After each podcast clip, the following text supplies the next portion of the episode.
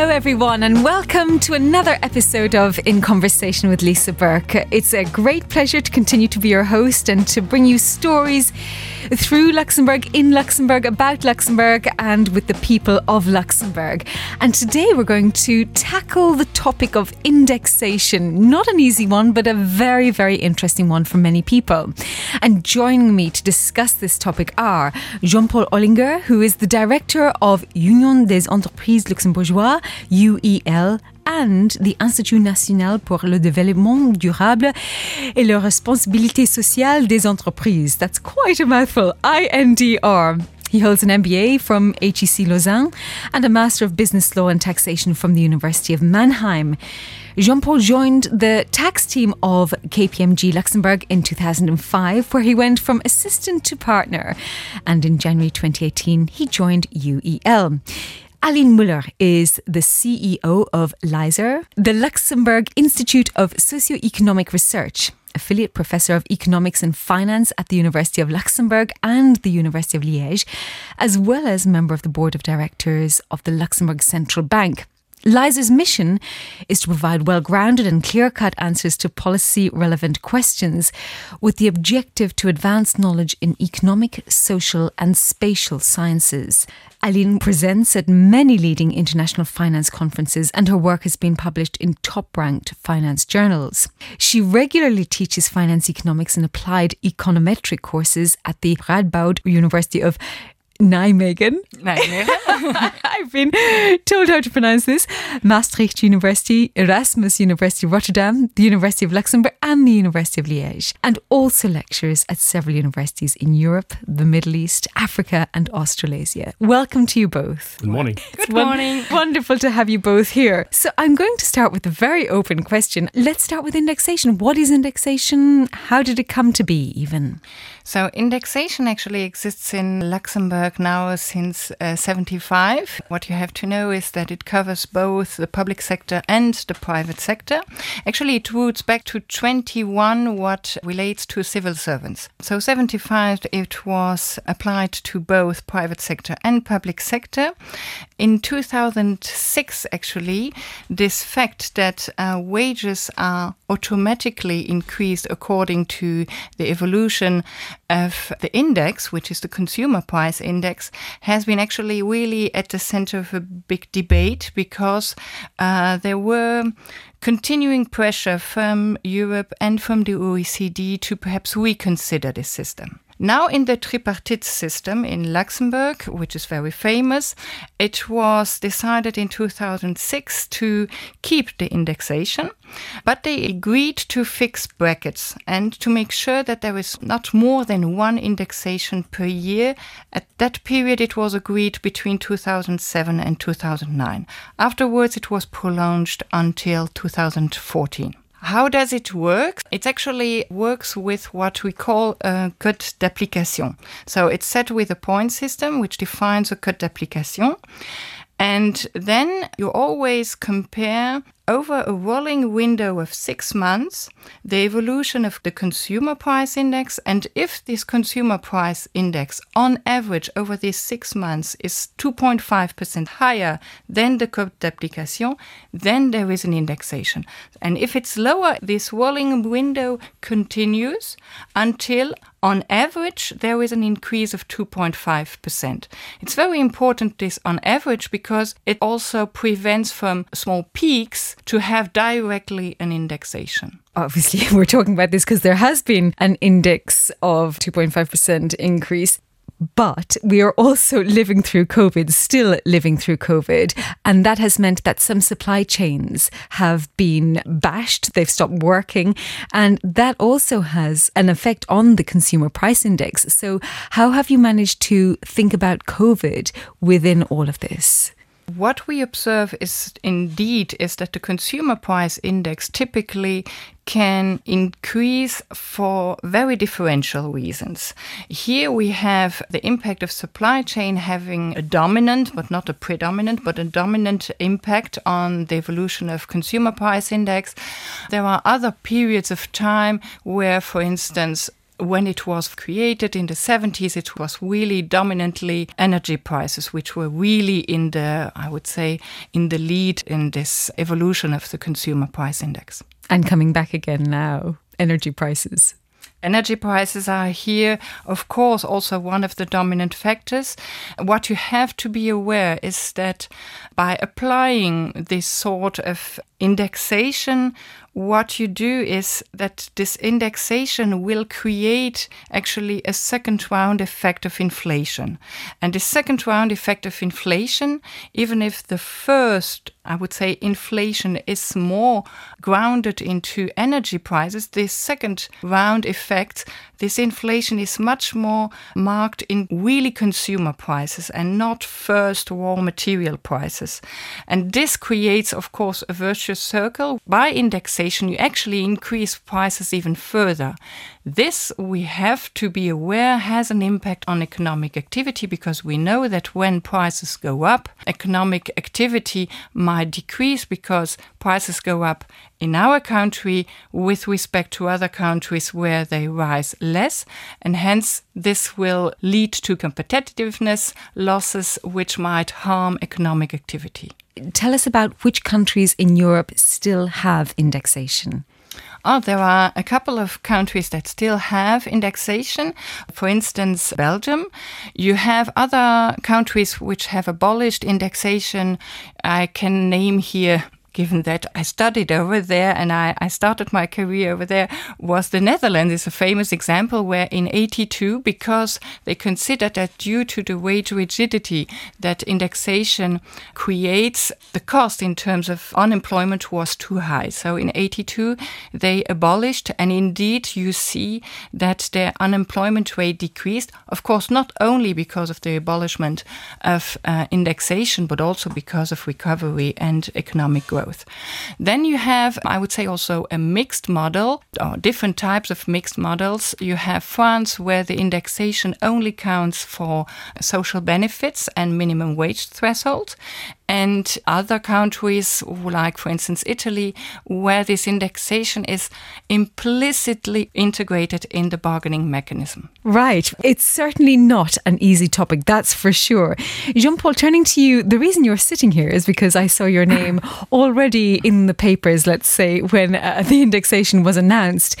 What's your view? The view that I uh, that I represent is the view of UEL, and if you allow just to explain, so UEL is the umbrella organization of the Luxembourg Employers Associations. We are representing the Luxembourg private sector businesses, and thereby you can already guess that our view on this is a little bit twofold. I mean, we understand that this is very positive things if it is about keeping purchase of power of people high. But on the other hand, uh, you have the companies that have to, to bear that cost. And just the last indexation was an additional uh, wage cost of 800 million for the Luxembourg economy. So this is something that has definitely also a negative impact on, on the economy, especially also because we have that in Luxembourg, we have an open economy, and it's something that you don't necessarily see in other countries surrounding us.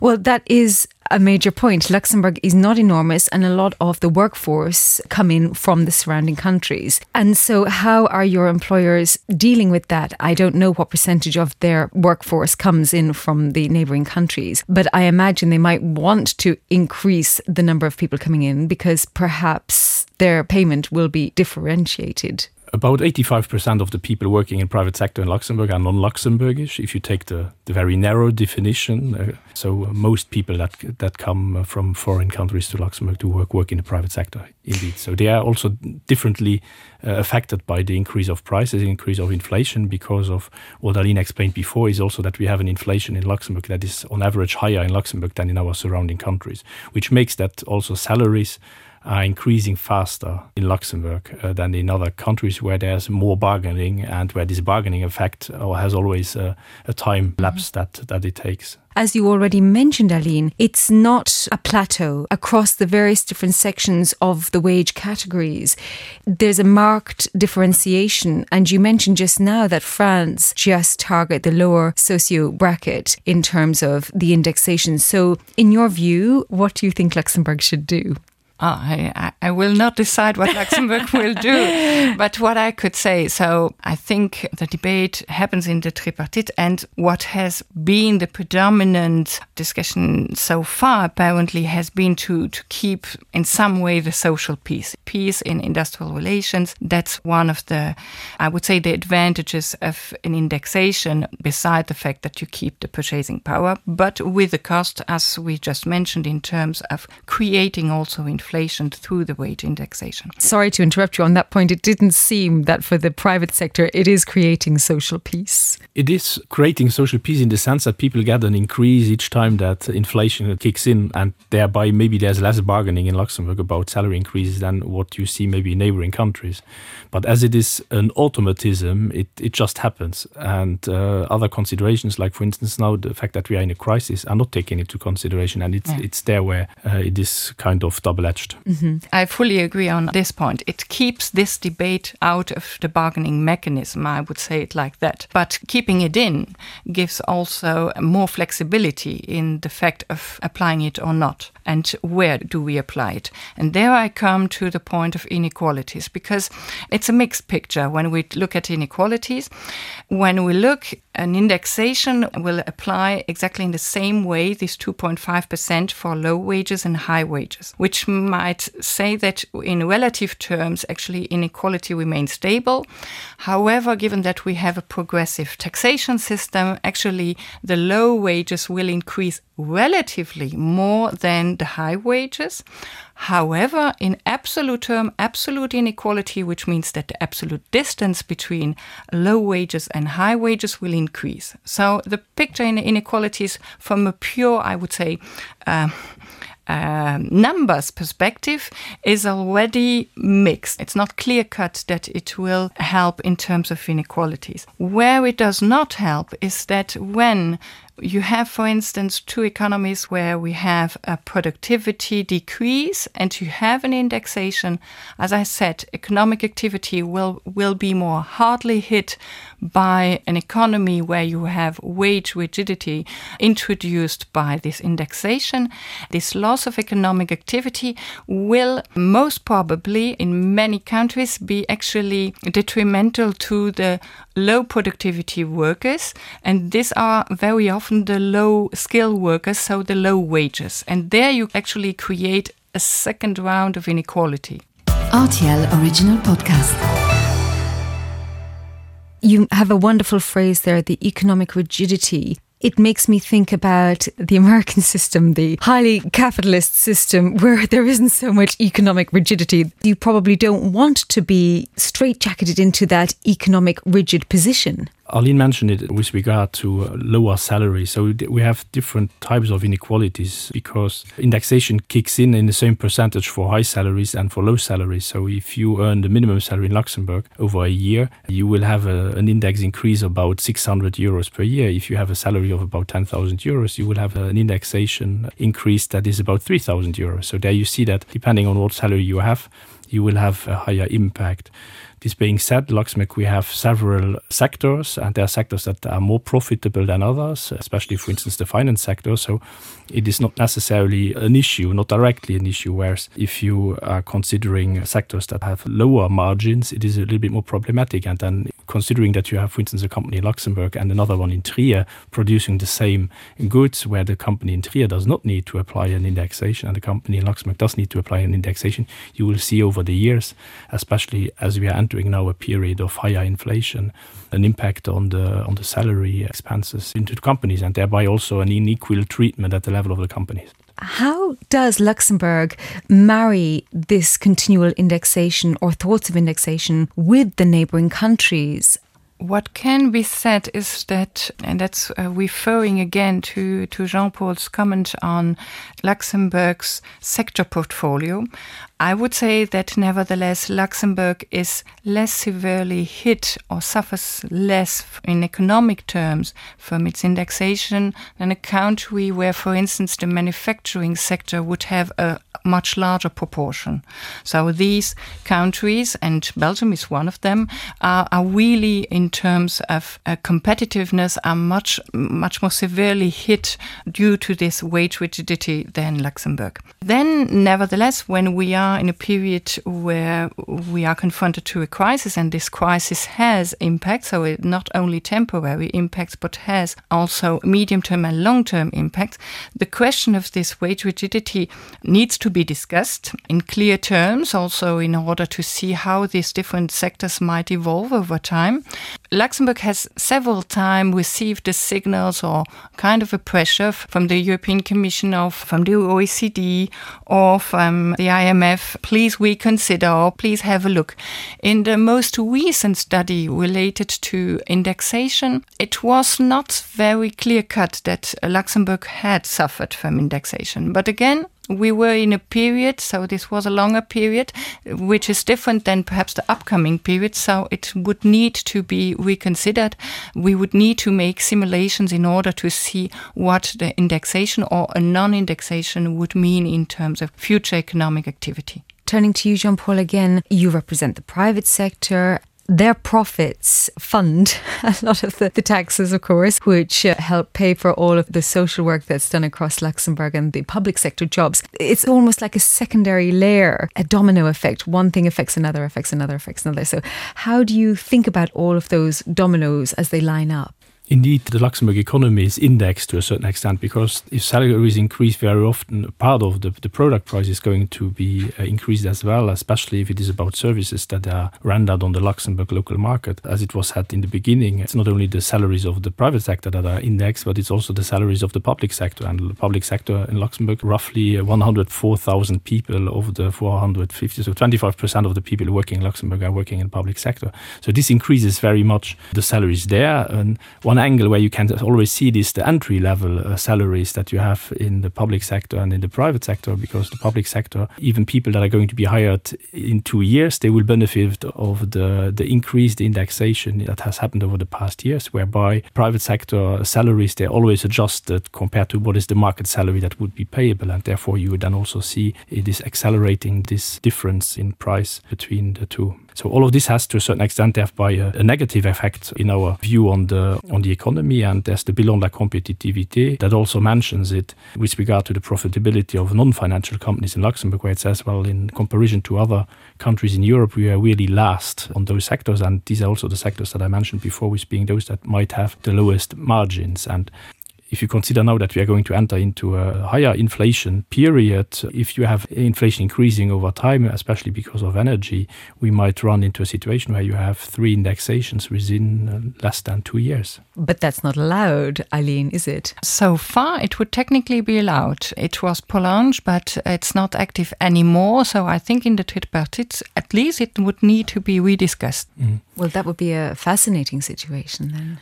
also because we are now during the year if you have an index uh, kicking in in October another one the next year and another one beginning of the year thereafter you are technically in three calendar years but in practice they would happen very quickly. Just imagine a, a company that has a salary expense of taking a, a rough number just 100,000 then 2.5 uh, percent is 2,500 times 3 7,500 so it's 7.5 percent or a little bit more that your salary expenses would increase over a very short period of time which for a lot of companies could have a big impact.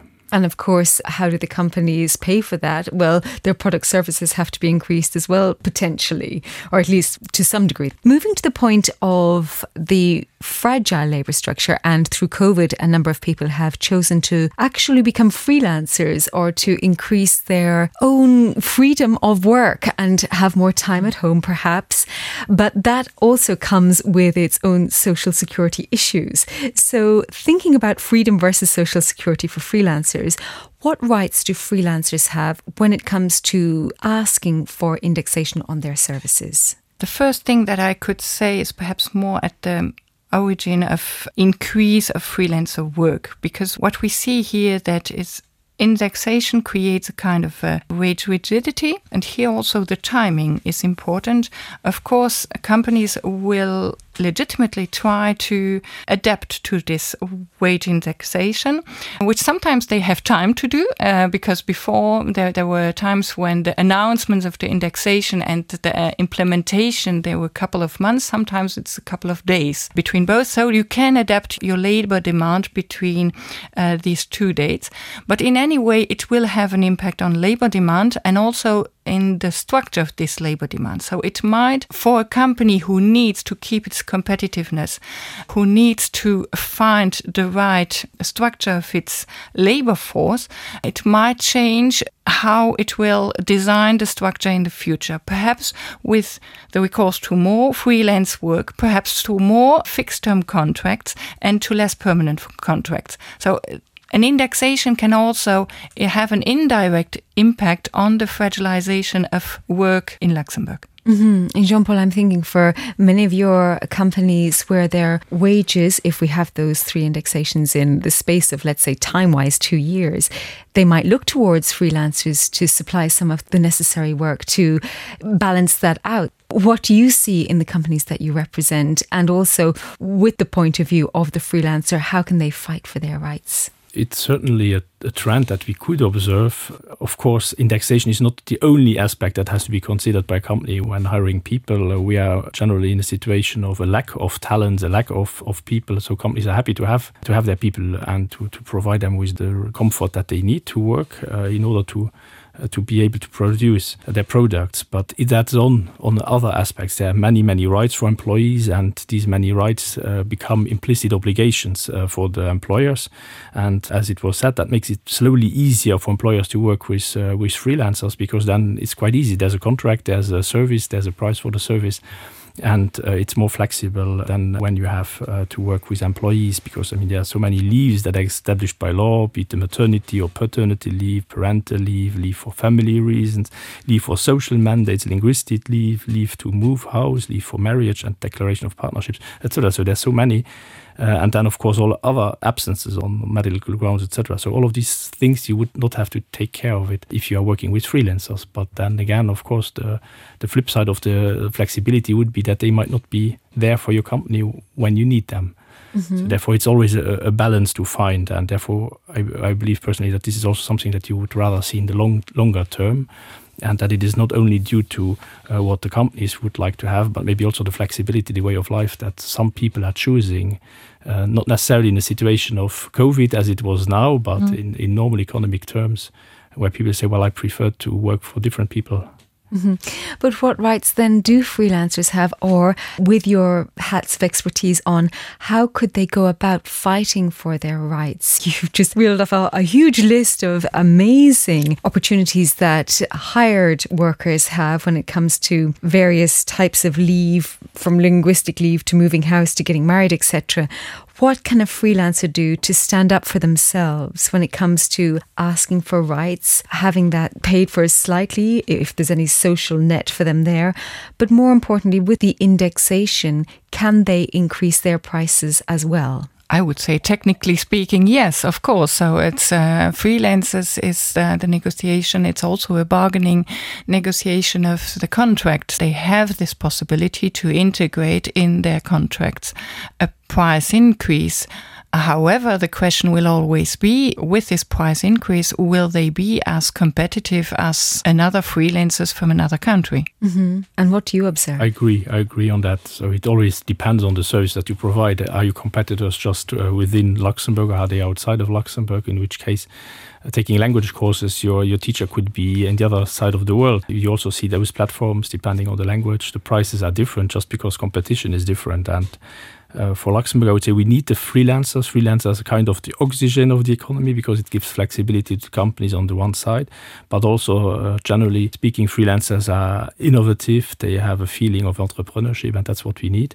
Uh, also, in the current situation where we have a lot of businesses that are going to transfer ownership after after the baby boomers go to uh, go on to take their pension and.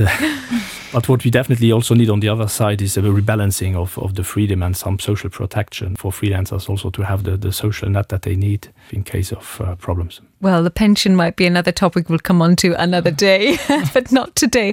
Have you got any final thoughts or comments on the points of indexation or your overall conclusions? One thing that I would like to add uh, with, when it comes to freelancers is the six measures. When you're speaking about rebalancing of freedom and social protection, the, the two chambers, Chamber of Commerce and Chamber of Craft, they have drafted uh, six measures to enhance self-employed status through better social protection. Uh, it's uh, something that they have elaborated in close cooperation with the companies, and it's a first step in order to uh, to get a global reflection on social, protection of self-employed people. This will cover many different things: the early retirement pension, combination of that with professional income, the protection when it comes to partial unemployment, but rather unemployment, or the full unemployment scheme. Where today there are differences between the status that you have as a as a salaried worker uh, on the one hand and uh, the freelancers on the other hand and this is definitely something that is going to if it is going to be put in place and uh, I have to say that the government has already introduced some measures that have revalued the self-employed status, then we will have more people that are going to take that as an opportunity, maybe more also international people come to Luxembourg and uh, working from here, and that it was definitely something that we would see as a, as a positive thing. Just finally, then, on the point of freelancers, who should they go to for more information? When we speak about freelancers, we always think about the doctor, the lawyer, the liberal professions. I don't. the journalists, the journalists. But uh, but indeed, many also business owners are freelancers, and one place where they can always get information is at the House of Entrepreneurship. It's a kind of a guichet unique for entrepreneurs, where they get information on on all legal and uh, social and also economic aspects aspects that could be of interest to them. Yeah, it's always very good to highlight that. And the final word to you, Aline. Yeah, perhaps to come back to uh, what you mentioned before, not whether there is an origin of indexation due to the COVID period, but let's concentrate on on perhaps the after COVID period.